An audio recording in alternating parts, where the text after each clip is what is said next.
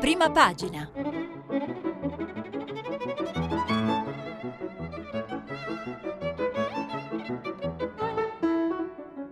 Questa settimana i giornali sono letti e commentati da Jacopo Iacoboni, giornalista del quotidiano La Stampa.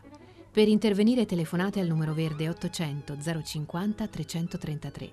Sms WhatsApp anche vocali al numero 335 56 34 296.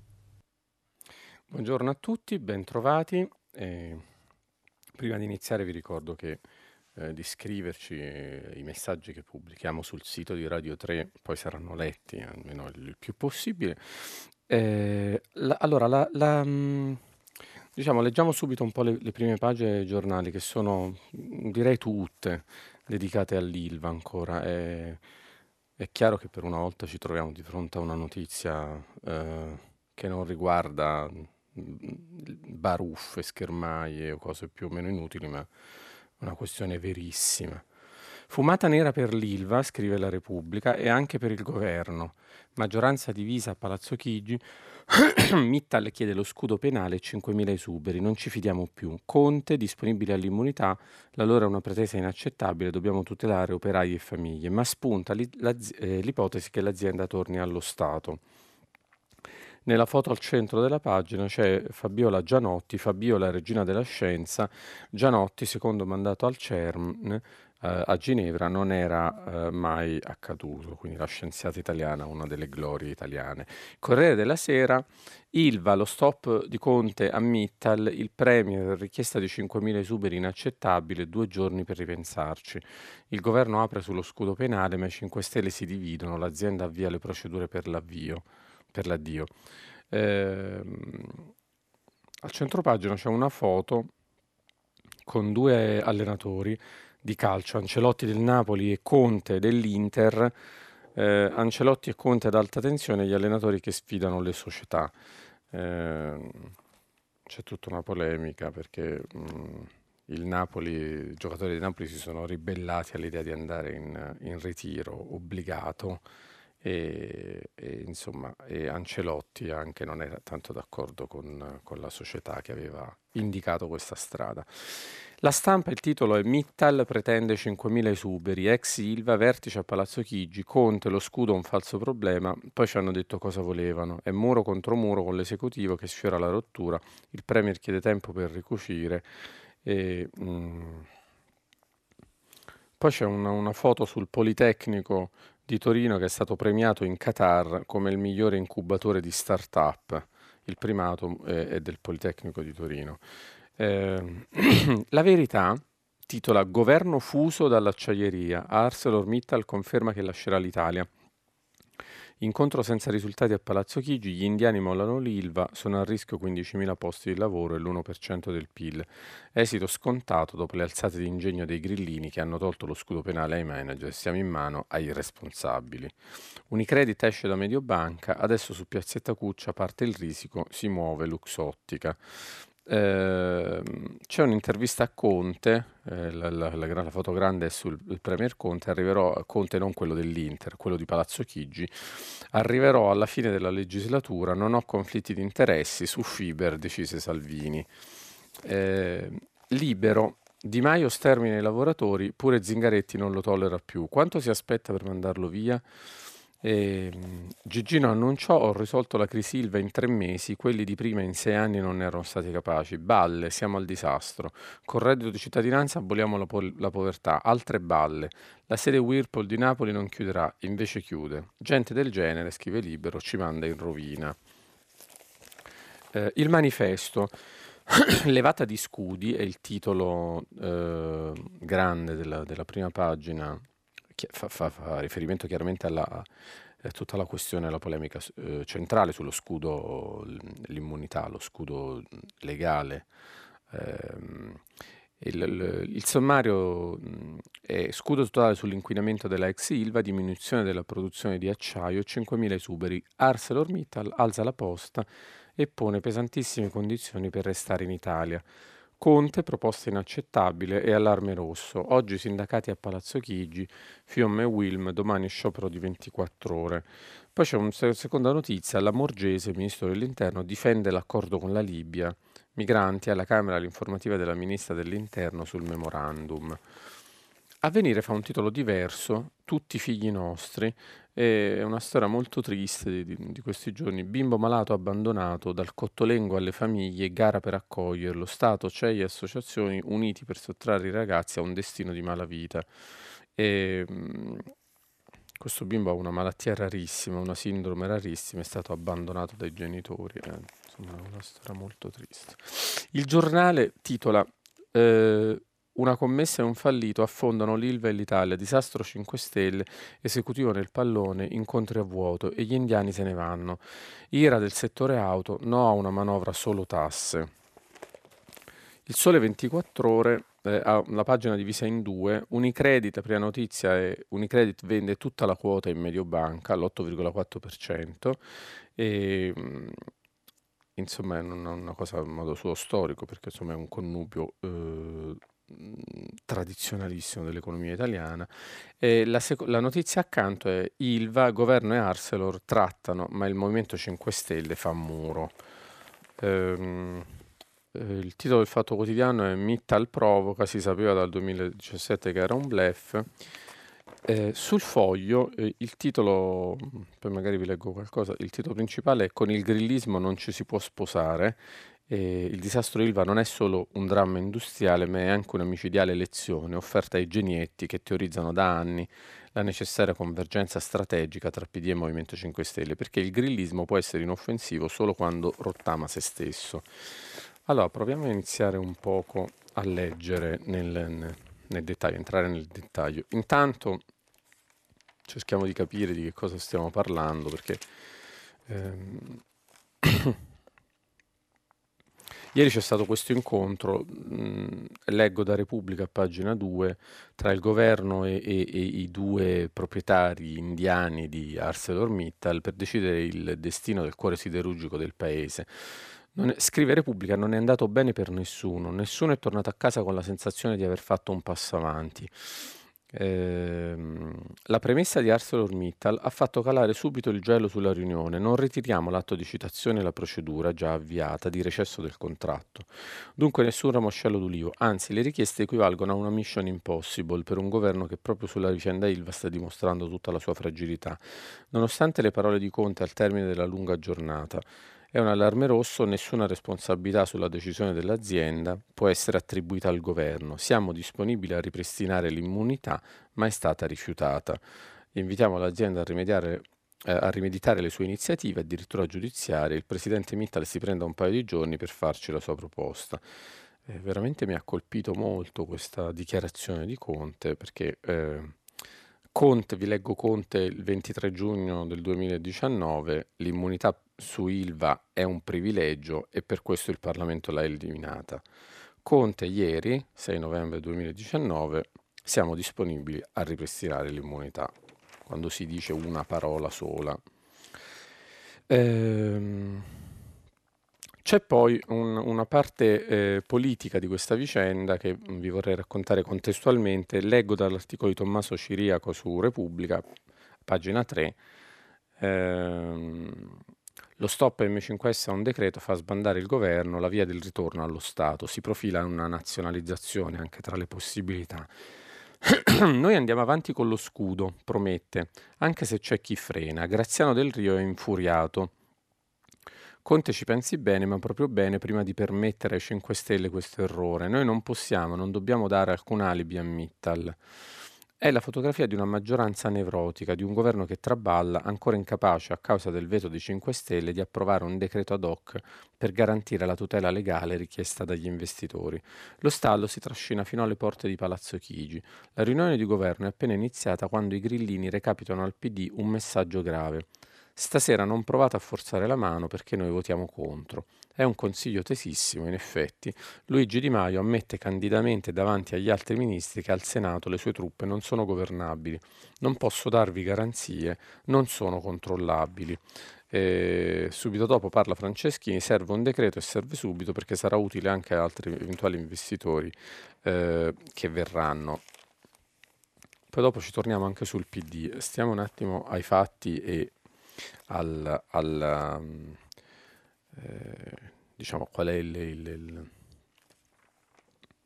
vi leggo anche, sì no, è più o meno la stessa cosa, ma il, forse quantificava il, um, uh, ecco articolo a pagina 3 del Corriere della Sera um, Michelangelo Borrillo e Rita Querzè le condizioni per non lasciare Ilva 5.000 esuberi e tempi più lunghi. Ehm, la cosa, la cosa appunto nuova che i proprietari dell'azienda hanno calato ieri è alla ricerca, la, la richiesta oltre allo scudo penale di eh, 5.000 esuberi. Quindi in sostanza se si chiudesse un accordo con loro rispetto a giorni fa ci sarebbe da, da quasi dimezzare il, il, livello dell'occupazione nel sito di Taranto. Ehm, Naturalmente questa è un, una, una questione, dietro questa questione c'è tutta la, la fragilità dell'attuale governo. E, mh, volevo leggervi sempre dal Corriere della Sera due, due cose, stanno stessa, nello stesso paginone, una a sinistra e una a destra. A sinistra Zingaretti e a destra intervista di Francesco Verderami a, a Dario Franceschini, al ministro Dario Franceschini, uno dei tessitori principali di questa uh, alleanza tra il PD con il Movimento 5 Stelle. A sinistra Tommaso Labate, ehm, ultimatum di Zingaretti agli alleati. Parliamoci chiaro, eh, di, sta parlando Zingaretti, questo governo doveva rappresentare l'inizio della crisi del salvinismo e invece due mesi dopo la nascita del governo Conte, Salvini a Piazza San Giovanni è riuscito a ricompattare la destra ed è più forte di prima, mentre noi stiamo qui a farci rosolare ogni giorno da Di Maio e Renzi, che sia sulla manovra eh, o, o sull'Ilva non cambia, la misura comincia a essere colma. Ecco, eh, scrive il Corriere, quando Nicola Zingaretti mette in chiaro che dal suo punto di vista l'operazione del governo giallorosso inizia ad avere un saldo negativo e la parola elezioni inizia a sentirsi nell'aria senza che nessuno l'abbia ancora pronunciata, quella che doveva essere una riunione destinata a fare il punto sull'Ilva prende una piega diversa e si trasforma in una specie di gabinetto di guerra eh, come quelle riunioni agostane in cui si stava in equilibrio sopra la follia nell'attesa di veder nascere la maggioranza giallorossa o di assistere al suo definitivo naufragio. Quindi in sostanza Zingaretti, che come sapete era il più perplesso sull'idea di, questo, di far nascere questo governo ed era il più possibilista sull'opzione di andare a votare subito, eh, poi si è, si è piegato dal mio punto di vista purtroppo a questa scelta, però appunto Zingaretti è il, il direi, almeno nella mia opinione, il meno colpevole di questa situazione. Eh, intervista invece accanto a Dario Franceschini. Mm ci sono tantissime cose, ve le leggo. Mi soffermo su queste vicende dentro il PD e il Movimento 5 Stelle perché voi capite benissimo che questa volta non siamo di fronte a delle, come dire, le, le, le liti delle comari, ma eh, alla base per poi risolvere un problema che è immediato che riguarda 11.000 lavoratori che perdono il posto di lavoro. Eh, il Corriere fa notare a Franceschini che insomma il governo giallo-rosso sta ricalcando nelle dinamiche il governo giallo-verde. Franceschini risponde: i due esecutivi non sono paragonabili, tuttavia negare la prospettiva di trasformare questa esperienza in una maggioranza politica toglie un'altra parte del collante al governo. Eh, per le regionali Capisco la necessità di non imporre accordi sul territorio, ma non capisco perché vietarli e basta. Sta rivolgendosi a Di Maio? domanda il Corriere. Il rischio è evidente. Mi, mi chiedo e chiedo, senza questa somma di fattori si può stare insieme solo per la paura di Salvini? Che poi però è quello che direi io, è, è, è esattamente quello che hanno fatto. Comunque, Franceschini dice Perciò penso sia necessario un secondo patto, lasciare ai territori la possibilità di valutare se ci sono le condizioni per evitare di essere gli uni contro gli altri. Gli elettori non capirebbero il motivo per cui a Roma siamo alleati col Movimento 5 Stelle e in periferia siamo contrapposti. Quindi, insomma, il titolo è di questa intervista Un nuovo patto con Renzi e il Movimento 5 Stelle, basta furbizie, si decide insieme. Tutto è a rischio, fermiamoci prima che sia troppo tardi. In realtà, come vedete, sono due cose piuttosto diverse quelle che dicono, eh, almeno quello che eh, diciamo dal racconto eh, affiancato di Zingaretti e Franceschini vengono fuori. Cioè, eh, eh, Franceschini è uno che vuole salvare a tutti i costi. Zingaretti è uno che comincia a sopportare questa situazione con una certa, se non capisco male, sofferenza e fatica. Ehm, leggiamo qualche commento su, perché ovviamente questa, questa vicenda investe eh, l'identità stessa del governo, no? Eh, ieri c'era Folli che scriveva appropriatamente della grillizzazione del PD, ormai sulla via, a mio giudizio, di completamento. Oggi ne scrive in, in, in un altro modo Ezio Mauro in un articolo intitolato L'agonia di un'alleanza senza anima. Eh, scrive Mauro, ma bisogna credere nell'anima o nel mondo nuovo in cui siamo entrati se ne può fare a meno? La vecchia questione torna all'ordine del giorno davanti ai rantoli del governo, che non sa decidere se sopravvivere o affidarsi all'eutanasia concludendo la sua breve corsa. Naturalmente, qui due, ah, il governo è iniziato da due mesi e già parliamo di... incredibile. Naturalmente, scrive Mauro, i protagonisti di questa avventura senza nome vorrebbero tirare avanti perché, essendo minoranza nel paese di fronte all'ondata di destra, nessuno di loro ha convenienza a misurarsi oggi nelle urne, ma l'organismo politico a cui tutti insieme, per ragioni diverse, hanno dato corpo, non è vitale, vegeta più che vivere. Vi ne leggo ancora un altro pezzo dentro, scusate che giro la pagina, perché provo sem- sempre una soddisfazione quando qualcuno coglie precisamente il punto, non sono tantissimi, specialmente sulla materia del rapporto tra Movimento 5 Stelle e PD, no? c'è, tutta questa narrazione che in fondo il Movimento 5 Stelle è progressista. No? Ezio Mauro scrive, chi giurava contro qualsiasi evidenza sulla natura di sinistra nascosta in fondo al grillismo, ha potuto misurare l'insofferenza dei suoi elettori in Umbria quando l'intesa casuale col PD ha timidamente provato a dichiararsi. Eh, il risultato, scrive un po' più avanti, è una fragilità permanente che diventa clamorosa ogni volta che rompe un pezzo di realtà forte, soprattutto quando non ha un'identità sicura, ehm, la politica debole da cui discendono scelte, interventi e decisioni, ciò che resta della linea politica. Ehm, vi leggo sul giornale un... Eh, l'inizio dell'articolo eh, di Alessandro Sallusti, quando l'utopia si accompagna all'incompetenza e le due incontrano la stupidità, è difficile non finire nei guai, scrive il direttore del giornale.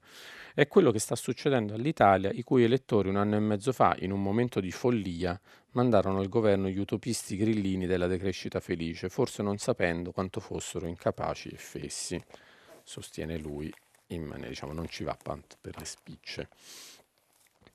Ehm, sul foglio, sempre a proposito di questo tema, vi volevo leggere un pezzettino dell'articolo di Cerasa che dice ehm, in uno sconsolato ma rivelatore editoriale pubblicato ieri sul Messaggero, l'ex presidente del Consiglio Romano Prodi, commentando il disastro del caso Ilva, è arrivato a dire con saggezza che una maggioranza di governo che fa di tutto per mettere in fuga gli investitori stranieri non fa altro che aumentare la diffidenza nei confronti del nostro paese.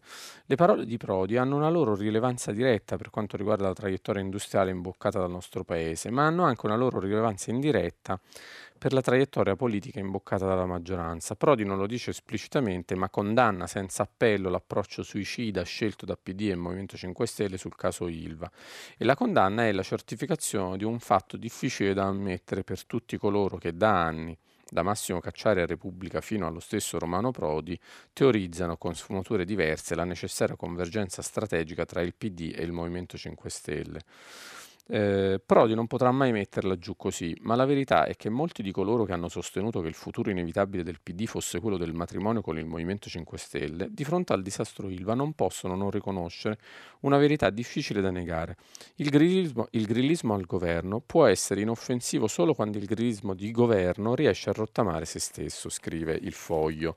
Eh, Prodi, tra l'altro, eh, che, che, ieri ha scritto questo articolo sul Messaggero, eh, fu un po' quello che sdoganò, diede il via alla possibilità di questa alleanza quando fece un'intervista abbastanza celebre in cui invitò a fare in Italia un'operazione come quella Ursula, l'elezione di Ursula von der Leyen alla presidenza della Commissione europea. E, e, e Prodi invitò a fare un'operazione in Italia, diciamo, la chiama un'operazione Orsola. E mi sembra che sia l'operazione Orsola che, che anche l'operazione Ursula, perché poi la, la commissione è ferma, non è ancora partita per mille altri problemi, dei quali i, diciamo, i grillini sono soltanto un piccolo tassello. Comunque, queste operazioni, Ursule e Orsole, non, non mi pare che vadano alla grande. Cambiamo adesso argomento. Eh, volevo leggervi una cosa su Uh, intanto abbiamo parlato molto della plastic tax, vi dico brevemente come sta uh, Ehm, diciamo come si sta evolvendo la, la situazione. Il problema è che, eh, leggo da Repubblica, Roberto Petrini, le, ehm, il governo sta cambiando queste tasse, però ora è caccia alle coperture. Le partite ancora da ratificare sono rilevanti, plastic tax, chi, chi più inquina più paga, e tassazione delle auto aziendali, sono oggetto di un piano dettagliato del Tesoro per ammorbidire gli effetti. Oggi cominceranno gli incontri tecnici, resta il nodo delle coperture. La plastic tax nella sua versione originale garantiva circa 1,1 miliardi di gettito e l'incremento della tassazione sulle auto aziendali 330 milioni, e così come bisognerà verificare se le varie correzioni in corso d'opera, spesso oggetto del pressing di Renziani e Grillini, come la riduzione dell'imposta sugli affitti, potranno avere coperture. Quindi se qui si è passato il dibattito non è più se fare o meno la cosa, ma viene fatta in un importo molto più ridotto, eh, però bisogna vedere quale perché poi deve quadrare il numero finale della, della legge di bilancio. Eh, sui migranti volevo eh, leggervi due cose, una sul manifesto, ve l'avevo segnalata. Eh, le condizioni di vita disumane dei migranti rinchiusi nei centri di detenzione Libia sono destinate a non cambiare almeno per i prossimi mesi, scrive il manifesto, e probabilmente non grazie a questo governo, è quanto si deduce dall'informativa resa ieri alla Camera dal ministro dell'Interno Luciana Lamorgese, che ha confermato l'importanza per l'Italia del memorandum con la Libia, siglato a febbraio del 2017 dall'allora governo Gentiloni, per mettere un argine alle partenze dei barconi dal paese nordafricano. Da allora a oggi gli arrivi sono diminuiti del 97,2%, spiegato la titolare del Viminale, annunciando comunque la disponibilità di Tripoli a rivedere alcuni punti dell'accordo. E, ehm, insomma, non, non, voi sapete che quegli accordi sono abbastanza, sono con un, una guardia costiera che agisce in modi che sarebbe un eufemismo chiamare ai limiti della legge. E, ehm, Volevo leggervi veloce, velocemente, introdurre un po' di argomenti. Su Repubblica, pagina 11, c'è una buona iniziativa del governo, per cui una volta tanto va elogiato. Andrea Martella, sottosegretario alla presidenza del Consiglio, dice riporteremo i giornali nelle scuole. Stanziati, si legge Aldo Fontanarosa, l'articolo di Aldo Fontanarosa, stanziati 20 milioni per gli abbonamenti e il sottosegretario, i giornali sono un argine alle fake news. Eh, vi ricordo che appunto giorni fa Di Maio aveva detto i giornali a scuola no, chi li vuole se li compra. Eh, però insomma positivo che Martella dica queste cose, mi sembra una persona consapevole. No? Ce ne sono, va detto, in questo, in questo, anche in questo governo. E, ehm, mh, su, eh, vorrei passare un momento, de- della Gianotti vi abbiamo detto, c'è una storia molto brutta, vi leggo eh, in breve, eh, è stata incendiata una libreria antifascista a Centocelle in via delle Palme, ehm, ieri a Roma, l'altro ieri c'era stato un, una tentata rapina sfociata in un morto, insomma c'è una nuova presenza forte eh, di violenza criminale sia politica sia di natura camorristica nella zona sud di Roma. Eh, scrive Concita De Gregorio perché bruciano la libreria antifascista E, e adesso mi piacerebbe che tutti quelli che si proclamano gente del popolo, non i radical chic che come ognuno sa vivono nelle terrazze delle ZTL nutrendosi di caviale a cucchiaiate e di ricci di mare anche d'inverno, no no, dico proprio gli altri, mi piacerebbe che si portassero coerentemente al numero 158 di Via delle Palme, Roma, quartiere Centocelle, che è appunto dove aveva sede, dove ha sede questa libreria che è stata eh, incendiata eh, si chiama La pecora elettrica. Eh, so, queste sono storie appunto su cui sarebbe meglio tenere molto alta l'attenzione. Incendiata una libreria di, di impronta, diciamo, antifascista, questa libreria, insomma un mix di cose, già quando si vedono i libri che bruciano, non so, forse qualcosa ci suona nelle orecchie e nei ricordi, nelle reminiscenze storiche. Ehm, vorrei parlare, di un momento di Trump. Non ci facciamo mancare nessuna allegria. In realtà ieri c'è una notizia, mm, diciamo, il, il, il il punto di partenza, ve lo leggo sul Corriere della Sera, Trump sconfitto alle urne, i suoi ambasciatori lo scaricano su lui, sull'Ucraina, minacciò Kiev su Biden, i democratici ieri hanno vinto in Kentucky e in Virginia. Eh, però quello che vi volevo leggere è un pezzetto dell'intervista di Giuseppe Sarcina a Charles Capshan, che era il, in sostanza il consigliere di Barack Obama per, l'Eu- per l'Europa fondamentalmente e, ehm, e Capchan dice, eh, certamente è un risultato molto importante ed è rilevante anche l'affermazione dei democratici in Virginia. Questo significa che la tendenza cominciata con il midterm del 2018 si sta consolidando. Trump perde sempre più consensi nelle aree urbane e suburbane, però attenzione, la sua base rurale appare ancora molto solida. Eh, Insomma, il segnale più importante, dice Caption, è la geografia elettorale. Dai dati che abbiamo emerge che una fascia di cittadini indipendenti si sta staccando da Trump. Nel 2008 e nel 2012 avevano votato Obama, quindi i democratici potrebbero riuscire a intercettarli di nuovo. Potrebbero? Sì, perché hanno davanti un grande dilemma, affidare la nomination a un moderato come Biden o Buttigieg oppure scegliere un radicale come Bernie Sanders o Warren in ascesa secondo i sondaggi. Il punto è che Elizabeth Warren sta mostrando di mobilitare più di tutti la base democratica, ma sarà in grado di convincere gli indipendenti in uscita dal campo trampiano? Non dimentichiamo che alla fine questo è un paese essenzialmente conservatore, Warren potrebbe spaventare molti moderati con le sue proposte di sinistra sulla copertura sanitaria o sulle tasse. E Trump reggerà, non vedo segnali di smottamento tra i repubblicani l'impeachment potrà anche essere approvato alla Camera, ma mi sembra davvero improbabile che Trump possa essere condannato dal Senato, dove sono in maggioranza i conservatori. E la base trampiana non solo difende il suo presidente, si galvanizza, si mobilita, sarebbe un errore per i democratici impostare la campagna del 2020 sulle accuse di corruzione a Trump, dice eh, Capchan. Volevo leggervi altre... Eh, abbiamo ancora abbastanza tempo. Io ho segnato tante cose da...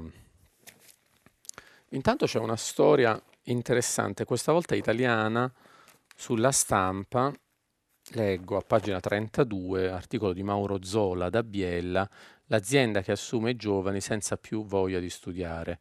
Come azienda metalmeccanica per trovare del personale siamo costretti a pescare tra chi non ha più voglia di studiare o gli studi li ha finiti, ma poi non ha idea di cosa fare picchia la testa contro il muro o va in giro a fare lo scemo. C'è più di un velo di ironia nelle parole di Vittorio Miglietti insieme al fratello Michele, titolare della ditta che porta il nome di famiglia, un marchio forte della meccanica di precisione con un successo che da Dorzano nel Biellese, dove vivono e lavorano da sempre, ha portato i prodotti in giro per il mondo tramite clienti importanti come Apple, disseminati in tutti i continenti. Chi ha cultura vuole giustamente fare il medico o l'avvocato, spiega. Anch'io l'avrei fatto, ma non ero elevato mentalmente dopo i tre anni di Ipsia sono diventato imprenditore.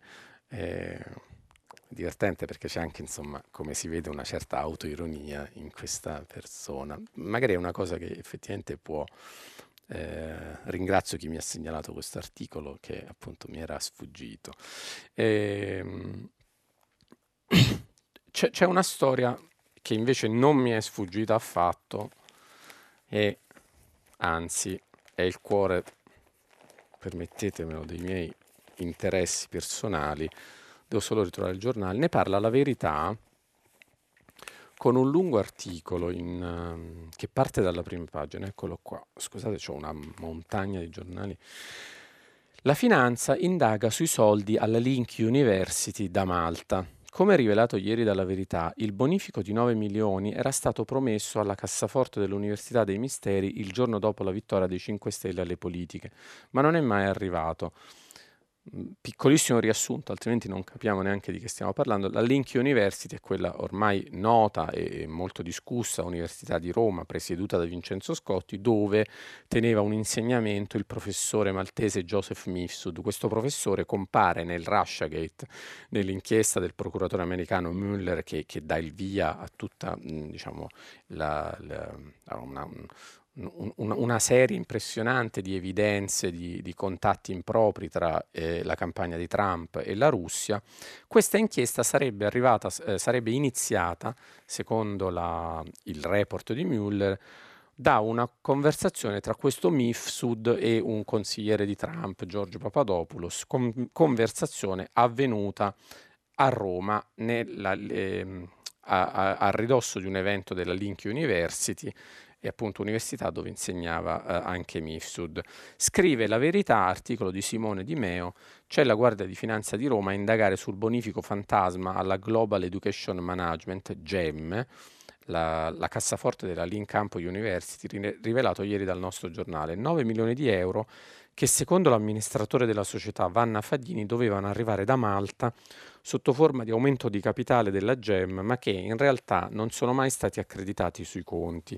La mossa della manager di annunciarli al direttore della banca il 5 marzo 2018, il giorno dopo le elezioni politiche in cui hanno trionfato i 5 Stelle, ha fatto scattare una segnalazione di operazione sospetta all'unità di informazione. Perché è importante questa storia? Perché Ehm, continuiamo a leggere un attimo.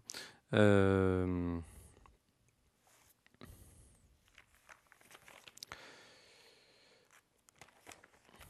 in sostanza la, la, la, società che doveva fare questo aumento di capitale, questa iniezione di, eh, di soldi nel capitale della Link, è una società eh, maltese, eh, Sweet fin- Finance eh, PLC, compagine che viene citata, scrive la verità, nei Paradise Papers, l'elenco di investimenti offshore nei paradisi fiscali finiti nel mirino del Consorzio internazionale dei giornalisti investigativi e che si occupa non già di alta formazione universitaria ma di emissione di titoli garantiti per cartolarizzazione. Ehm è un articolo molto lungo che, che, vi invito a leggere, ma è curiosa che appunto la, la presidente del, del, della società che è, che è, appunto la cassaforte della Lincamp, la società che detiene il capitale della Link University, proprio all'indomani delle elezioni avesse annunciato che erano in arrivo, questi, avesse annunciato al direttore della, della, della banca eh, che erano in arrivo questi milioni, diciamo sostanzialmente di un aumento di capitale Ehm, perché questa storia ci riguarda? Perché uno dei soci della Link, che aveva il 5%, si chiama Stefan Ro, era il socio e eh, l'ex avvocato, da poco ex avvocato, comunque a lungo avvocato di Mifsud, che si chiama Stefan Ro, è uno svizzero pieno di business e di legami con i russi che dal 5% mhmm, aveva un accordo per salire al 49%. Non si sarebbe poi saliti, questo, questo accordo, questo aumento non si è verificato, questi soldi non sono arrivati e, e Vincenzo Scotti nega che ci sia qualsiasi tipo di rapporto con, eh, con i russi, nega per la verità anche che, che, che Mifsud possa aver avuto qualche rapporto improprio con servizi occidentali, come sostiene invece Ro. E, ehm, per Scotti la cosa si risolve che con la definizione che lui dà di, di Mifsud, un chiacchierone. In realtà eh, eh, il, il, il, il report Müller e 17 agenzie di intelligence americane la pensano diversamente. Comunque è una, una storia bellissima. Vediamo i, i, i successivi, restiamo diciamo allerta per i successivi sviluppi. Eh, mi sono segnato anche altre cose che volevo leggervi, più o meno curiose o più o meno interessanti o a volte divertenti. Ogni tanto ci preoccupiamo delle sorti di Alessandro Di Battista. È un argomento che eh, non, ci, non, ci, non ci lascia del tutto indifferenti. Sul Corriere, a pagina 8, veniamo informati di um, un, art- un, piccolo articolo di Alessandro Trocino, La fuga in Iran di Di Battista, deluso dalla svolta. Dall'annunciato libro inchiesta e delle relative clamorose rivelazioni su Bibbiano non c'è ancora traccia. Eh, di Battista aveva promesso che mm, avrebbe curato per Fazzi un libro sul PD, partito di Bibbiano, poi è finito che il partito di Bibbiano, come lui lo definiva, si è alleato con il suo partito, il Movimento 5 Stelle, e insomma, sto libro non, non, ce n'è più traccia, è, è sparito dai radar. Messe da parte le miserie italiane, le ambizioni saggistiche sulla cronaca nostrana e il molto vituperato PD, Alessandro Di Battista è partito martedì alla volta dell'Iran, un viaggio purificatorio, esorcismo contro un governo sgraditissimo e contro un movimento che rema in direzione opposta a quella del suo storico leader, già descamisato e ora un po' abbacchiato. Eh, ora il viaggio a Teheran, dove dovrebbe rimanere un mesetto e mezzo, stavolta senza la moglie e il figlio, terra troppo pericolosa per portarci la, la famiglia. Eh, di Battista ha spiegato che vo- il viaggio servirà per compiere ricerche per un libro di prossima pubblicazione che si occuperà di tematiche internazionali. Eh, siamo curiosi di poter leggere questo libro. Eh, c'erano altre cose che mi ero eh, appuntato. Ehm... Ah, c'è una cosa molto divertente su Repubblica. Eh, anche questa me... ehm, che in sostanza un candidato al, al, al eh, a sindaco di, di, Parigi, uno dei candidati, Cédric Villani, eh, la, eh, il titolo dell'articolo di intervista di Anais Ginori su Repubblica, La mia corsa per Parigi con i candidati delle liste estratti a sorte.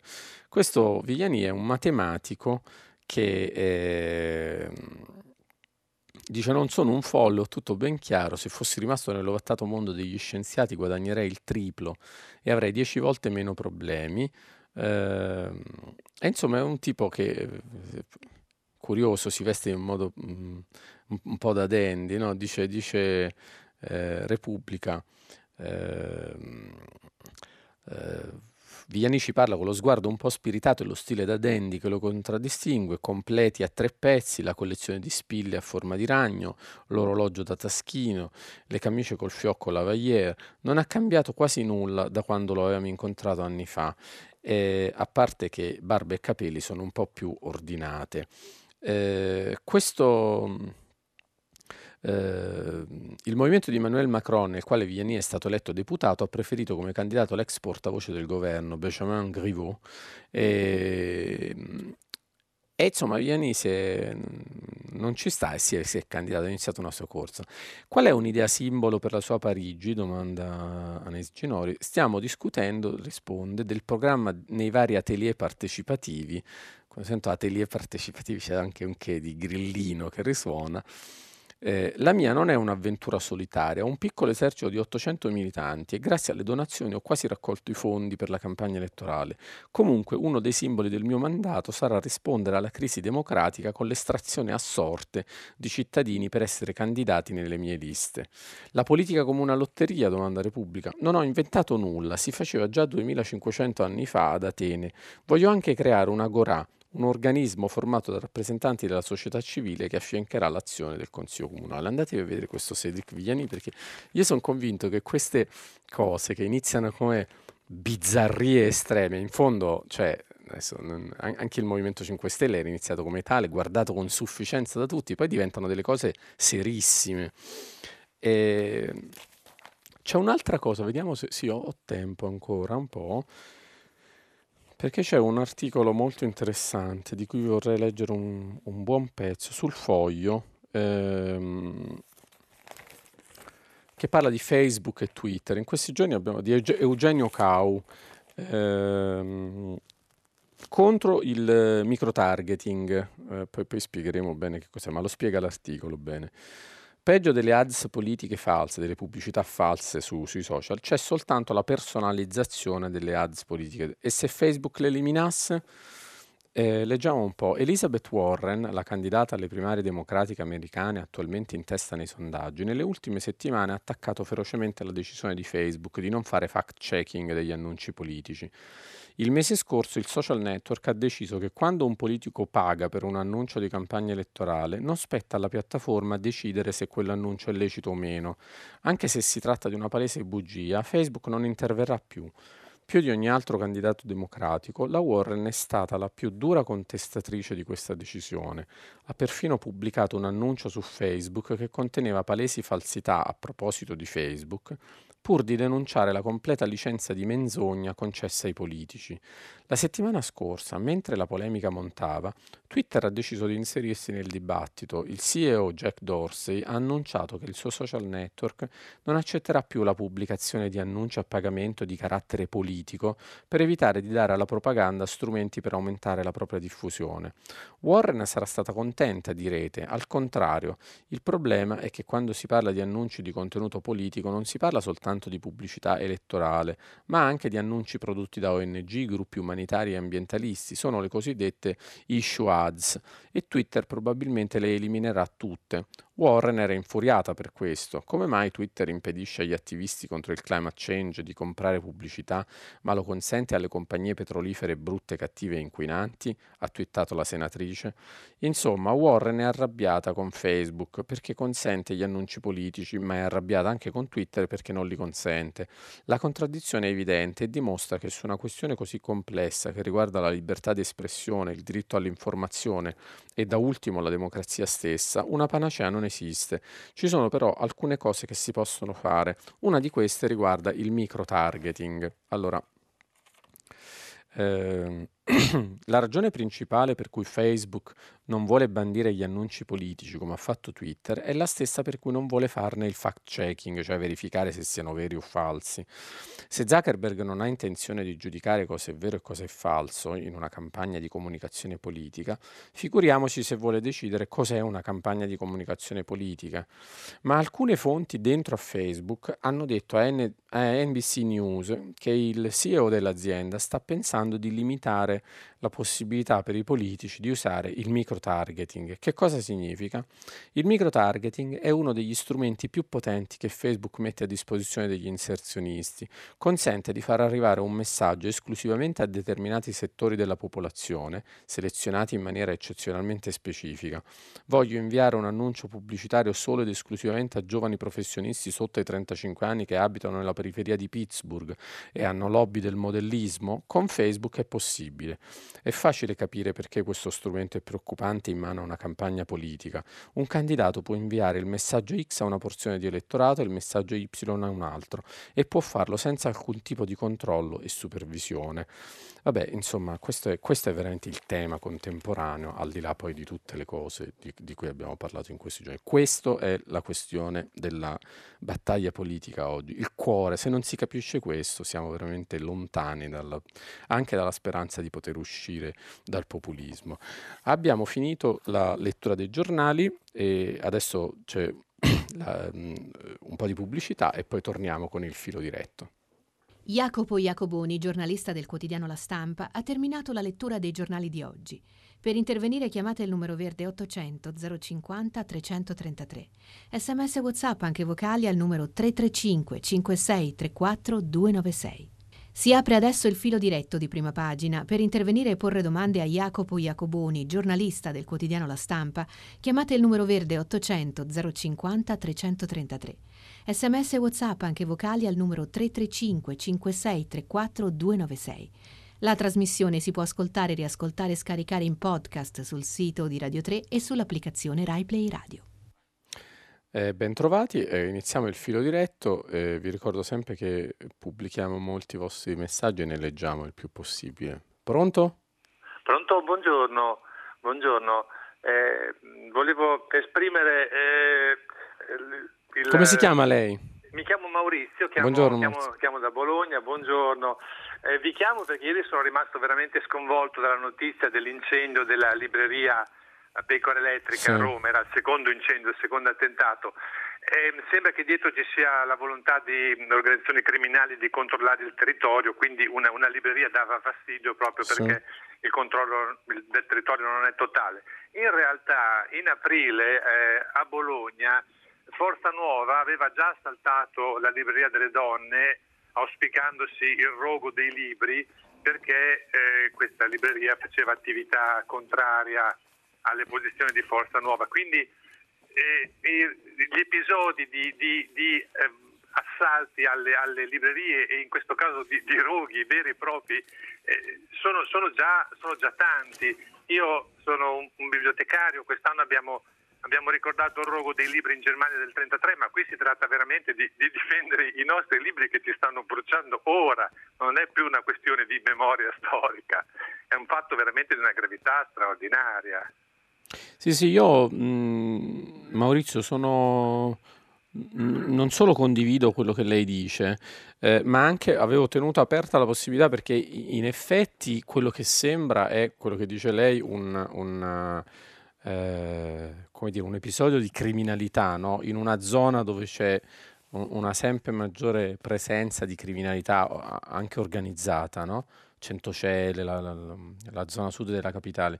Ma ehm, ricordiamo che l'altro ieri è morta una persona non lontana da lì in una rapina finita male, due persone con, legati comunque eh, co- con, tanti precedenti penali in una zona a- a- con una certa densità di, ehm, di un clan camorristico in particolare. Ma comunque, eh, però non, non- non- quando parlavo di reminiscenza storica, no, non dicevo appunto che nel senso di considerarla una, dire, un rischio concluso, ma proprio invece di un rischio che si ripresenta dalla storia. E, e da questo punto di vista la, la connotazione, diciamo, antifascista dell'attività della- de- di questa libreria, ricordiamolo, si chiama La Pecora Elettrica ed è in Via delle Palme eh, 158 a Centocelle, anche per chi volesse magari trovandosi a Roma manifestare e chi potesse o avesse il tempo di manifestare una vicinanza a questa libreria, naturalmente noi possiamo, eh, come dire, favorire questa, questa cosa. Però appunto il, il- il- quanto e se ci sia un, un legame in questo caso specifico tra una questione criminale e una questione di violenza politica eh, legata al neofascismo, adesso io non, non sono in grado di dirlo oggi sulla libreria, però eh, come dire, nella valutazione dello sfondo considererei entrambe queste, queste questioni. Sentiamo un'altra telefonata, pronto? Sì, pronto, buongiorno. Buongiorno. Gianluca da, da Milano. Buongiorno, Gianluca. Volevo eh, riprendere la sua riflessione rispetto a quello che diceva sulla questione ArcelorMittal e l'impreparazione de- della politica ad affrontare questi argomenti che riguardano le- diciamo, la carne viva delle persone, il lavoro, eccetera. Allargarla però, volevo chiedere a lei questa, questa riflessione, allargarla all'impreparazione del sistema informativo, perché a quanto pare noi guardiamo sempre l'ultimo pezzetto e adesso sembra che, ci leghiamo giustamente al salvacondotto dato dai 5 Stelle e poi scopriamo che, che ArcelorMittal si siede al tavolo e chiede 5.000 esuberi, eccetera, eccetera. Ora io mi chiedo, quel sito non è nato ieri, ha delle questioni molto grandi che vanno da- dalla privatizzazione del Talsider a quello che hanno fatto i Riva, all'arrivo di ArcelorMittal e alle scelte che sono fatte su quel sito. Volevo chiedere se anche lei non ha l'impressione che su questa storia c'è mm, una semplificazione. Quella che lei diceva rispetto alla politica, io la percepisco anche sulla, sull'informazione, sul fatto di giustamente di dare addosso a, a questioni dell'ultimo, dell'ultimo miglio, ma mi sembrano eh, che se non si parla della crisi del mercato siderurgico, se non si parla del fatto che forse lì il lavoro deve cambiare, insomma non, non si va molto avanti. Ecco, solo questo. Volevo chiedere se, se poteva darmi una, un'impressione su questa mia. Allora, io, io sono contento della, della- della domanda perché ci, ci permette di, di- di- di allargare e fare una, una piccola riflessione. Eh, da una parte ha ragione nel dire che eh, è una questione annosissima, diciamo, quella del, sia dell'ILVA sia poi della riconversione dell'ILVA, no? Annosissima in cui ci sono mh, moltissime responsabilità industriali, della politica, dei partiti, ehm, anche i precedenti, eh, eh, dei legami tra l'ex proprietà e i partiti, dei finanziamenti dell'ex proprietà a molti dei partiti, eh, quando ancora il Movimento 5 Stelle eh, stava nascendo o comunque non c'era. Questa è una buona occasione per, per ricordarlo. Eh, natural- ed è anche vero che l'informazione poi si, si mh, spesso fotografa l'ultimo miglio no, della storia oppure si risveglia. Guardi, le devo ammettere io stesso che nel, quando il giorno che è scoppiato, è arrivata la lettera di recesso del, eh, dei due indiani proprietari di Mittal mh, mm, e tra le due motivazioni inseriva la mancanza dello scudo penale e il, l'incertezza del quadro giudiziario eh, e di alcuni, di alcuni, processi in particolare a Taranto.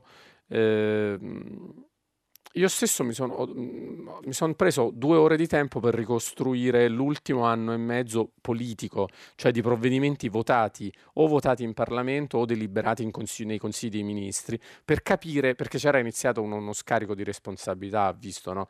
eh, uh, tutti davano la colpa agli altri, no? sostanzialmente e almeno, almeno diciamo, abbiamo ricostruito le, eh, con una certa chiarezza le responsabilità politiche, cioè le cose sono andate così, il, il, il, adesso le date non le ricordo più, ma insomma nell'aprile del, del, di quest'anno, con ancora il governo Salvini Di Maio, il governo toglie eh, una, la, l'immunità, eh, la toglie con la contrarietà della Lega, che, che in realtà è, è, contraria a questa, a questa cosa, ma, ma, cede però, cioè fa un compromesso con il Movimento 5 Stelle, quindi non difende il suo punto. Il governo la toglie. Nel, a Ferragosto è successo che un Consiglio dei Ministri il 6, il 6 agosto ha reinserito un'immunità sia pure parziale più circoscritta per i, i, i, i, i nuovi diciamo, azionisti di maggioranza del, del eh, che rilevano il sito, di,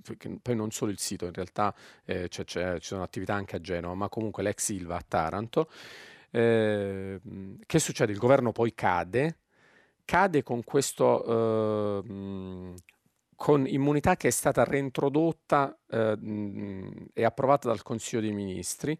Eh, il governo successivo, questa volta PD, Movimento 5 Stelle e l'EU, che deve decidere appunto se attenersi al, all'indicazione del governo precedente o no, eh, decide per spinta molto forte del Movimento 5 Stelle di, di cancellare questa, questa, immunità che era stata reintrodotta, cioè il governo Salvini Movimento 5 Stelle lascia un'immunità, sia pure parziale. Il governo Movimento 5 Stelle eh, PD con lo stesso Movimento 5 Stelle pressato da una parte, specialmente di parlamentari pugliesi, introduce un emendamento per toglierla e va detto che lo votano tutti, cioè non è solo il Movimento, il Movimento 5 Stelle diciamo ne ha la paternità politica, ma gli altri poi lo votano, quindi diciamo chi lo vota secondo me corresponsabile praticamente al 50% nella mia idea. Adesso non, eh, poi si potrebbe fare una riflessione culturale, se vuole, sul cedimento da parte, almeno a mio giudizio, dei democratici a misure di natura demagogica e a un tipo di politica demagogica, però questo è un altro discorso. Sulle invece le responsabilità storiche, lei su questo proprio ha assolutamente ragione, però abbia pazienza. È anche vero che in un giornale quotidiano non è che sempre si possono, poi tra l'altro con timoni spazi che si restringono, non è che si può sempre rifare la storia del, diciamo,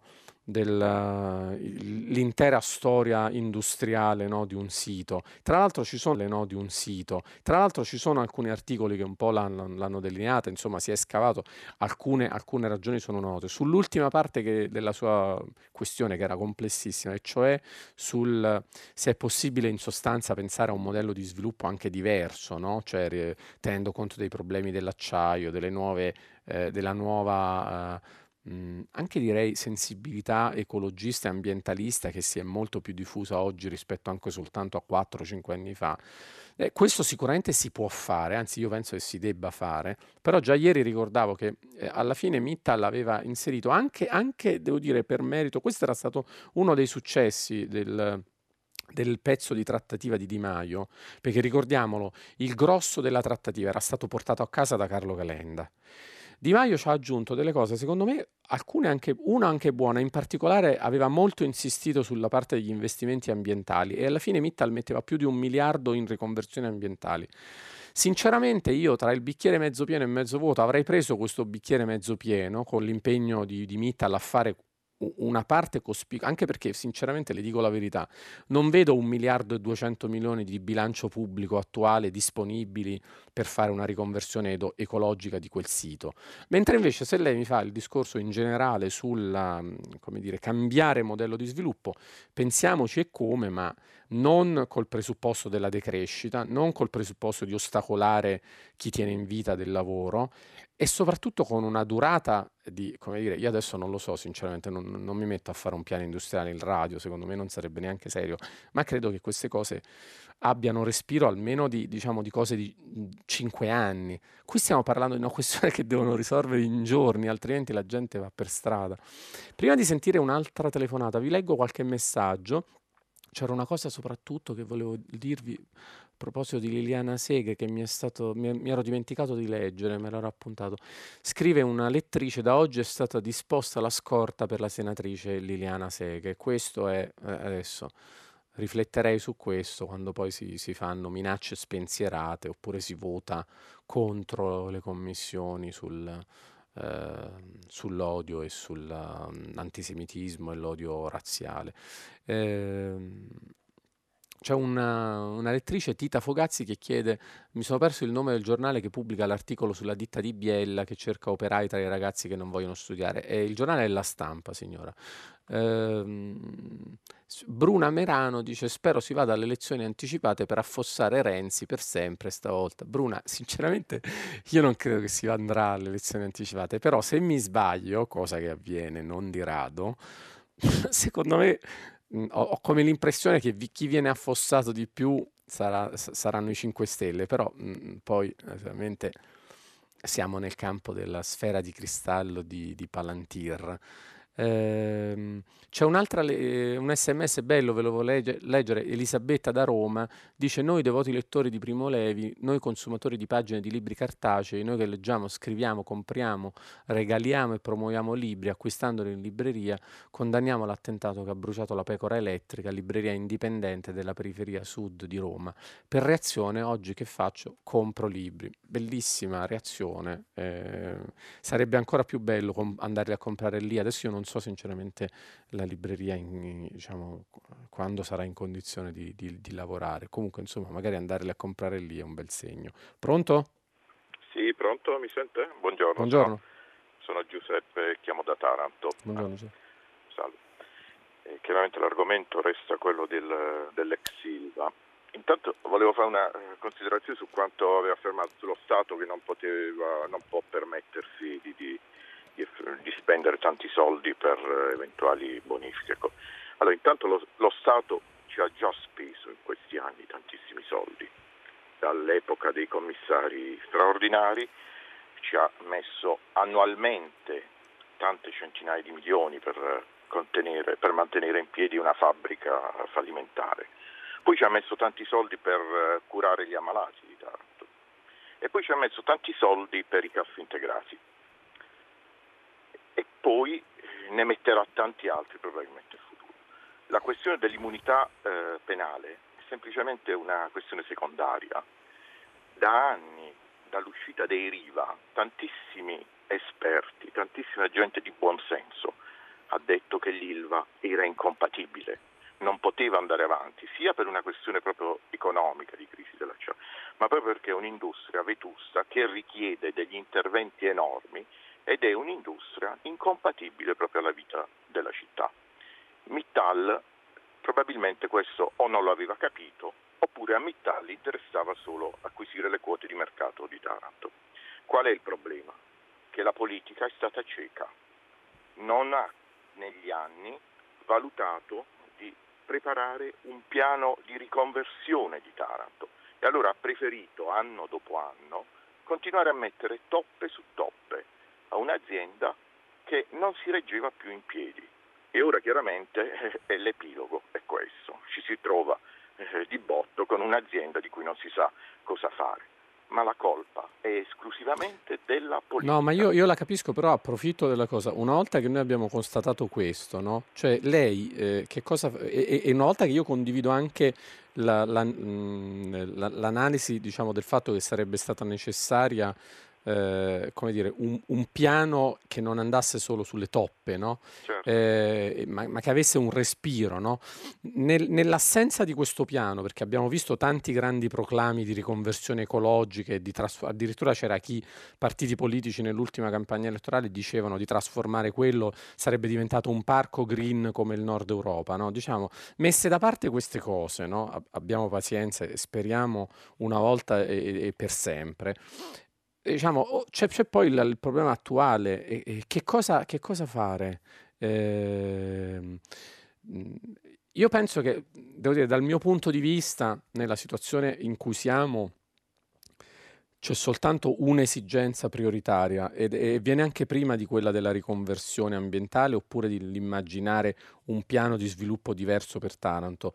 Per me, nella situazione in cui si è arrivati per tantissime responsabilità, ne abbiamo delineate alcune, non solo della politica, abbia pazienza, anche della classe imprenditoriale che ha vissuto a ridosso della politica, ha prosperato a ridosso della politica, altrimenti sembra sempre che i politici sono, cioè facciamo un po' della demagogia antipolitica, no? Eh, io penso la, la mia priorità sarebbe in questo momento salvare in, a tutti i costi qualunque investimento eh, eh, possa tenere in vita quei posti di lavoro. E siccome mi sembra che Mittal era quello, chiaramente l'investimento più avanzato, la trattativa che era stata condotta, non entro neanche nel merito se sia giusto o meno que- aver scelto quelli oppure altri. Eh, fatto sta che questi si erano impegnati e erano stati salvaguardati i livelli di occupazione. Poi porà, si potrà anche speculare e dire eh, non aspettavano altro che un pretesto per andarsene. Fatto sta che il pretesto glielo si è dato e, abbondantemente, non solo un pretesto, una solidissima ragione legale per andarsene.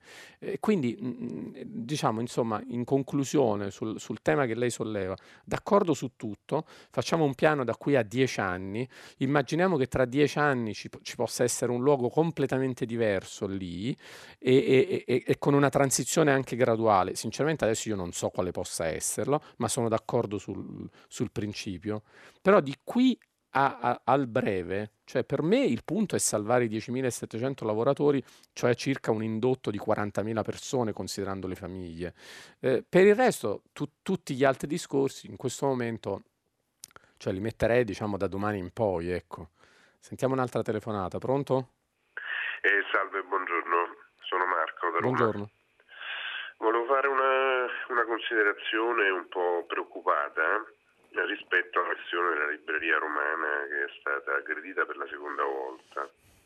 Eh, senza nessuna esperienza nello specifico, ovviamente, non neanche la conosco, però è ovvio ci sono due considerazioni che mh, mm, mi rendono, diciamo, un po' di preoccupazione. Eh, da una parte c'è oramai una verità anche giudiziale, mi pare, sulle vicinanze, sul, sulla assoluta sovrapposizione tra l'estremismo di destra a Roma e la malavita, no? pensiamo a Carminati e quant'altro. Sì. Che è oramai cioè, diciamo che no, è una cosa assodata per chi vive a Roma, è assodato direi da molto tempo peraltro. E l'altro è la violenza oramai abbastanza palese che le form- le, in parte le stesse e altre formazioni di estrema destra oramai hanno preso come obiettivo i luoghi della cultura, non solo le biblioteche, ma anche le università. Ricordiamoci il, la, la, la, rilevanza mediatica, ad esempio, delle manifestazioni di Forza Nuova quando Mimmo Lucano è venuto alla, alla Sapienza, a Roma, per esempio. No?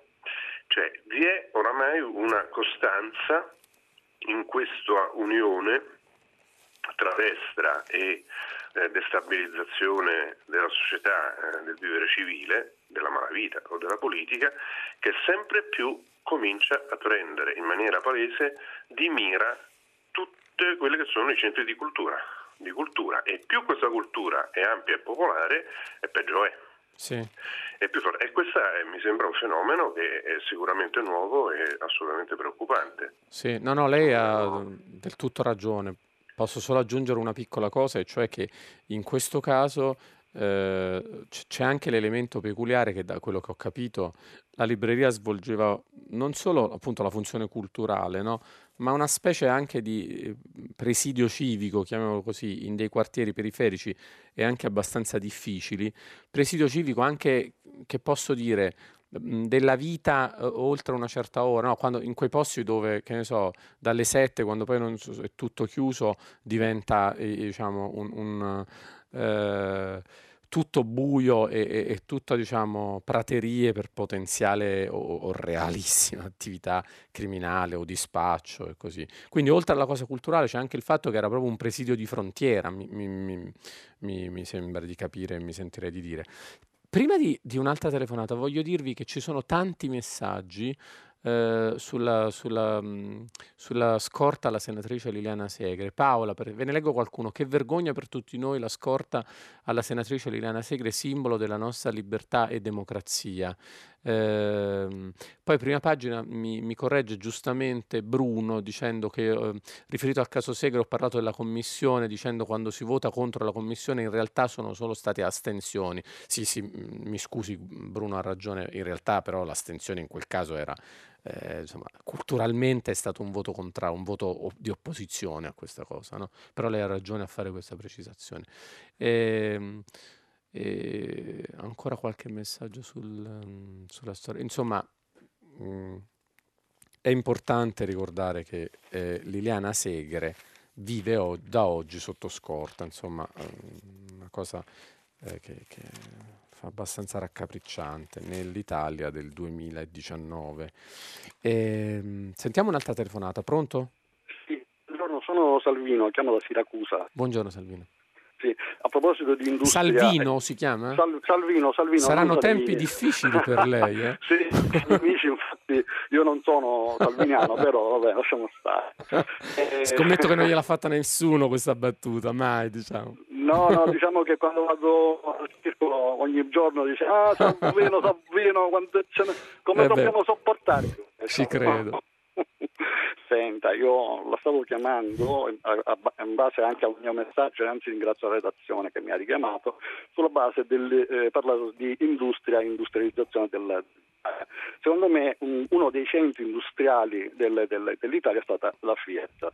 Ad inizio settimana pensavo uh, che si dovesse parlare veramente di questo nuovo accordo Peugeot-Fiat e invece guarda caso c'è stato il, questo, questa bomba eh, ArcelorMittal dove comunque ci sono i francesi questo, chissà per quale motivo.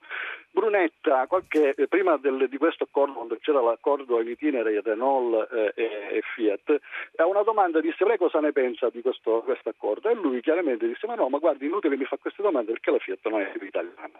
Allora, quello che dico io è che L'industria italiana è stata per 30 anni, almeno come la vedo io, poi ecco appunto lei mi potrà eh, dire qualcosa, Fiat centrica, e invece ha abbandonato l'Italia e si vede Termini Marese che è stata abbandonata e secondo me anche la crisi dell'acciaio di Taranto, perché giustamente si, consum- si consumerà fra, fra, i prossimi anni meno acciaio perché la Fiat non, non essendo più italiana, diminuendo tantissimo la sua produzione. Volevo sapere, mi scusi, volevo sapere cosa ne pensava. Eh?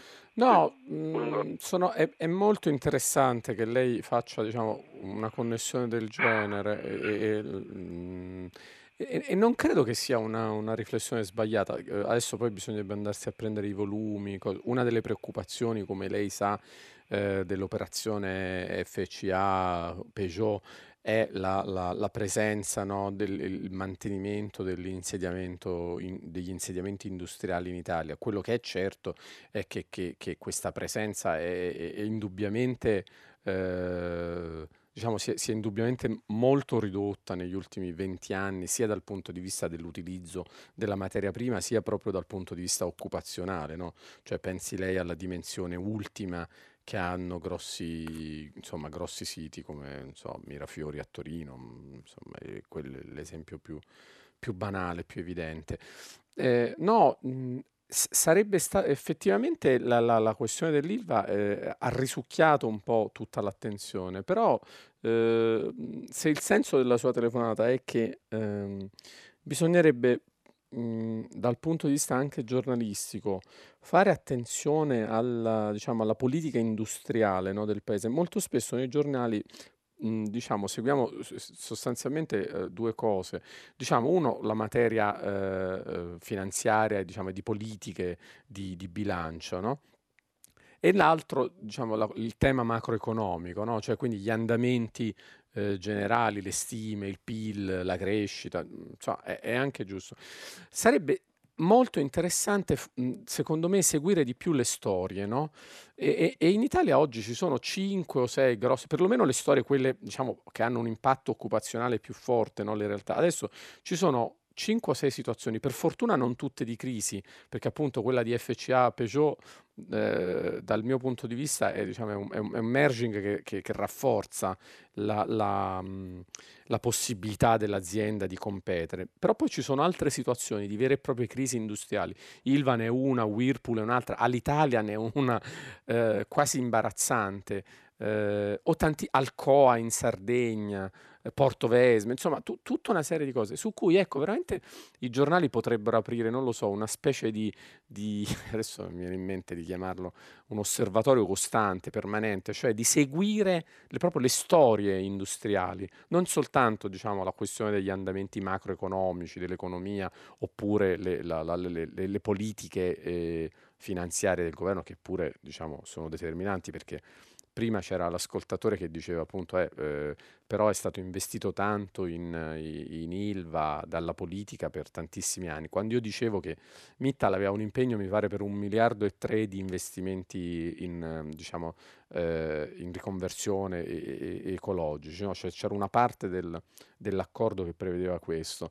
E il, sinceramente lo Stato italiano non ha neanche più la leva per, per esercitare una politica industriale e neanche, devo dire, per esercitare una politica redistributiva o di welfare. Pensi che eh, il problema di adesso è che se viene rimodulata o semi-cancellata o ridotta molto la plastic tax, viene meno un miliardo, appunto, un altro miliardo e tre che era stato messo nel saldo della legge di bilancio.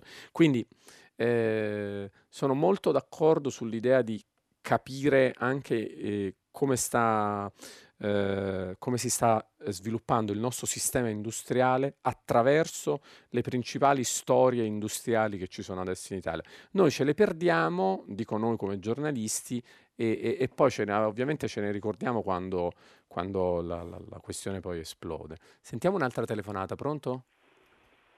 Buongiorno, sono Marco Morosini da Zurigo. Ah, buongiorno, buongiorno. Mi ha colpito quella notizia che eh, eh, esponenti governativi del 5 Stelle vogliono introdurre, vogliono spendere dei soldi per introdurre i giornali nelle scuole, cosa che mi, eh, mi rallegra infinitamente. No, non sono dei 5 Stelle, era in realtà il sottosegretario del PD, però insomma dell'attuale governo. Eh. Martella. Dell'attuale governo governo. Mi rallegra perché mi sembra una bella virata rispetto a quanto scriveva Casaleggio nel blog, tra virgolette, cito Casaleggio, la fine dei giornali è una delle cose più prevedibili del nostro futuro. Gli unici che non lo sanno ancora sono i giornalisti, complimenti a voi. Si tratta solo di stabilire la data del decesso, eccetera, eccetera e poco prima scriveva qualcosa ancora di più eh, interessante. Scriveva nel blog di Beppe Grillo, Casaleggio, oggi abbiamo la conferma che le uniche informazioni veritiere, la verità, nascono e si propagano attraverso la rete. È finito il mondo del cartaceo. E, e da qui eh, viene fuori anche una chiave per capire la questione ILVA. Eh, I 5 Stelle hanno avuto 10 anni per formare una classe dirigente, in 10 anni si forma un chirurgo, eh, un cardiochirurgo. E il fatto che eh, abbiamo lasciato eh, trattare la questione dell'ILVA a un giovanotto come, eh, come, quello che sappiamo dipende dal fatto che non è stata eh, formata una classe dirigente e il giovanotto in questione eh, ha dichiarato che lui si informa solo su Facebook e non legge i giornali e, e, e quindi la cosa va ben al di là dell'ILVA, va ben al di là dei giornali è che eh, è nata una classe di politici, di notabili, e quelli 5 Stelle, che non ha la minima, con quasi tutti, con poche eccezioni, Lorenzo Fioramonti è un caso, che non ha la minima eh, capacità di governare la cosa pubblica. No, ringrazio Morosini che tra l'altro per chi non lo sapesse, per i, pochi ascoltatori che non lo sapessero, è stato in anni lontanissimi, diciamo negli anni 90, quando quando non, non c'era ancora il, um, il, Movimento 5 Stelle, ma semplicemente quando Grillo si iniziava ad avvicinare alla politica con tematiche molto lontane poi da quelle della svolta del Movimento 5 Stelle verso destra, l'alleanza con Farage, gli incontri di Casaleggio con Bannon, l'alleanza con Salvini, l'alleanza in Europa con AFD prima, ere prima, c'era stato un grillo ambientalista e Morosini aveva molto partecipato a, a, questa, a, questa, tra l'altro racconta questa storia nel suo libro. Ieri ho visto che c'era una, una sua intervista a Morosini, eh, sul, mi sembra sul dubbio in cui a proposito dello snaturamento no, del, del, che lei racconta nel suo libro del, del Movimento 5 Stelle. E, le, e l'intervista mi sembra che il concetto fosse che lei sosteneva insomma, che era un'auto col motore di sinistra e il volante a destra. Eh, in realtà il, il, vecchio motore di, chiamiamolo di sinistra, ma insomma quello ecologista così era rimasto confinato agli anni 90 di Grillo. Poi c'è stato il takeover totale di Gianroberto Casaleggio. Chiudo dicendo, takeover cioè ha preso il controllo ed è diventato il movimento di Gianroberto Casaleggio eh, anche perché appunto era lui il cervello, era lui che aveva inventato questa cosa e è inevitabile che, che lo, lo, lo, guidasse lui. Eh, però appunto Casaleggio mh, aveva del, delle idee, no? giusto o sbagliate che fossero. Lei ne ha citata una sui giornali, lui faceva una riflessione sulla fine dei giornali che, che peraltro fa, facevano anche in, in tantissimi altri. E diverso è quella riflessione che ha citato lei, Morosini, di, di Casaleggio e Morosini è professore a, a, al Politecnico di Zurigo, è un noto studioso dell'ambiente che ha, che, che ha fatto anche diciamo, da ghostwriter informale di Grillo negli anni 90, no? questo lo ricordo per chi non lo conoscesse, eh, però eh, la, le, le, visioni di Casaleggio sono state declinate poi, diciamo, dalla, dalla, profezia un po' apocalittica, ma comunque che coglieva una questione esistente di, di Gianroberto Casaleggio, è stata spinnata e recepita poi da, da Luigi Di Maio con la frase infausta di, di, di, tre giorni fa, quella in cui lui diceva che i, eh, i giornali nelle scuole no, se li vogliono, se li, se li comprano. Cioè quando tu metti... Mh, eh, eh, come dire, un potentissimo turbo ideologico in mano a persone che sono totalmente inattrezzate, il risultato non può che essere disastroso. Sentiamo un'altra telefonata, pronto? Pronto, buongiorno, mi chiamo Francesco, chiamo da Roma. Buongiorno Francesco. Senta, io volevo fare una riflessione un po' più ampia, in particolare su quella che è stata la politica industriale in Italia degli ultimi 30-35 anni e soprattutto quello che è stato, questo è l'ennesimo epilogo della politica industriale che c'è stata in Italia, anzi della non politica industriale che c'è stata in Italia. E mi riferisco in particolare alla modalità con la quale sono state effettuate per esempio le privatizzazioni in Italia, ai costi che queste privatizzazioni hanno eh, in, a, hanno avuto in termini di posti di lavoro. Mi riferisco in, partiamo per esempio famose, dalle famose privatizzazioni Telecom, per poi proseguire con tutte le altre privatizzazioni che ci sono state che hanno portato a dismissione di asset, dismissione progressiva, cioè riduzione sistematica di posti di lavoro a carico della collettività, in particolare casse integrazioni, eccetera, eccetera fino ad arrivare a tutta una serie di episodi i cui costi li stiamo pagando in questo momento in termini di efficienza, in termini di posti di lavoro e soprattutto in Italia si è sempre creduto, almeno qualcuno chi è che ha, che ha, portato avanti questo tipo di politica, ha sempre spacciato interventi come il turismo e attività di questo tipo che sono sostanzialmente collaterali. Basta vedere ad esempio i grandi paesi che oggi vanno avanti in Europa, sono quelli che hanno mantenuto asset importanti e strategici, quali per esempio l'industria dell'acciaio, anche l'industria dell'automobile, in mani, in mani pubbliche buona parte o comunque sotto il controllo pubblico. Mi riferisco nella fattispecie alla Francia, mi riferisco alla Germania, mi riferisco anche a paesi come la Norvegia. Cioè sostanzialmente nel momento in cui tu vai a... Ma quindi lei auspica un, un maggiore, diciamo, un, un, un ritorno dell'intervento pubblico? Assolutamente sì a questo punto visti i risultati e gli esiti che ci sono stati. no, ho capito, spinto. ho capito. Le, le posso vedere, rispondere così uh, magari... Mi scusi un attimo, posso aggiungere una cosa? Basta vedere per esempio la differenza in termini di salari che ci sono stati fra i top manager che, hanno, che oggi gestiscono queste grandi aziende e che guadagnano decine di milioni l'anno e la retribuzione media di un operaio che invece è colui che sta lì e sistematicamente tutti i giorni va bene, va bene. No, no, la vita. Ho capito il suo punto. No, e, e, qui è una discussione aperta. Sinceramente io ovviamente senza nessuna pretesa di avere la, la soluzione eh, definitiva, quello che, che però mi, mi, mi, vorrei limitare a, a, a farle osservare un, una piccola contraddizione logica che c'è in questa impostazione e, e, e forse c'era anche un pochino nel...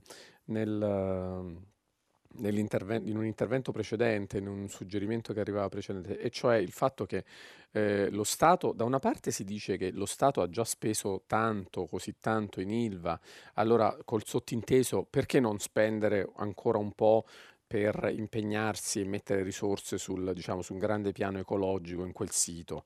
E, ehm, mh, da un'altra parte si accusa la politica di aver mal gestito, cioè appunto la presenza costante della politica eh, di essere una delle cause per cui quel, quel, quell'impresa eh, alla fine è stata assistita, protetta, aiutata a rimanere in vita, come una delle cause del disastro non solo industriale ed economico ma anche ambientale, e dall'altra però poi si invoca proprio una massiccia dose un massiccio reintervento di quello Stato. No? Addirittura oggi viene evocata dai giornali la possibilità di una nazionalizzazione dell'ILVA. Ma cioè, ci rendiamo conto che cioè, si usa come medicina esattamente il, il, il, il male, cioè quello che, quello che, è, eh, che ha contribuito perlomeno eh, unito sicuramente a, a tante responsabilità aziendali e delle aziende precedenti, ma che sicuramente un modello che non ha, non ha eh, funzionato moltissimo, no? la presenza così costante, gli aiuti così continui che in varia forma sono stati dati a, a quell'azienda per sopravvivere. Io francamente avrei battuto li, la strada opposta ed è questa la, la, ragione per cui mi sembra che il lavoro che era stato impostato eh, di, di, di, un accordo con un gruppo privato eh, fosse la direzione giusta. Poi magari uno adesso può dire che i franco-indiani di Mittal non erano affidabili, così, lo si scopre sempre, sempre dopo. In Italia sono sempre tutti grandi sapienti dopo. Adesso abbiamo finito la, la, nostra conversazione oggi e dopo il GR ci sarà Roberta Carlini che conduce pagina 3, poi le novità di primo movimento e alle 10 ci sarà tutta la città di parla che isolerà un tema posto oggi eh, da voi. E ieri tutta la città ne parla aveva fatto tutta una lunga riflessione su se c'è un legame tra le proteste in diverse parti del mondo e avevano parlato in particolare del Cile, di quell'ascoltatore cileno che ci ha telefonato. Chissà oggi che cosa diciamo, accenderà il loro interesse. Eh, a domani.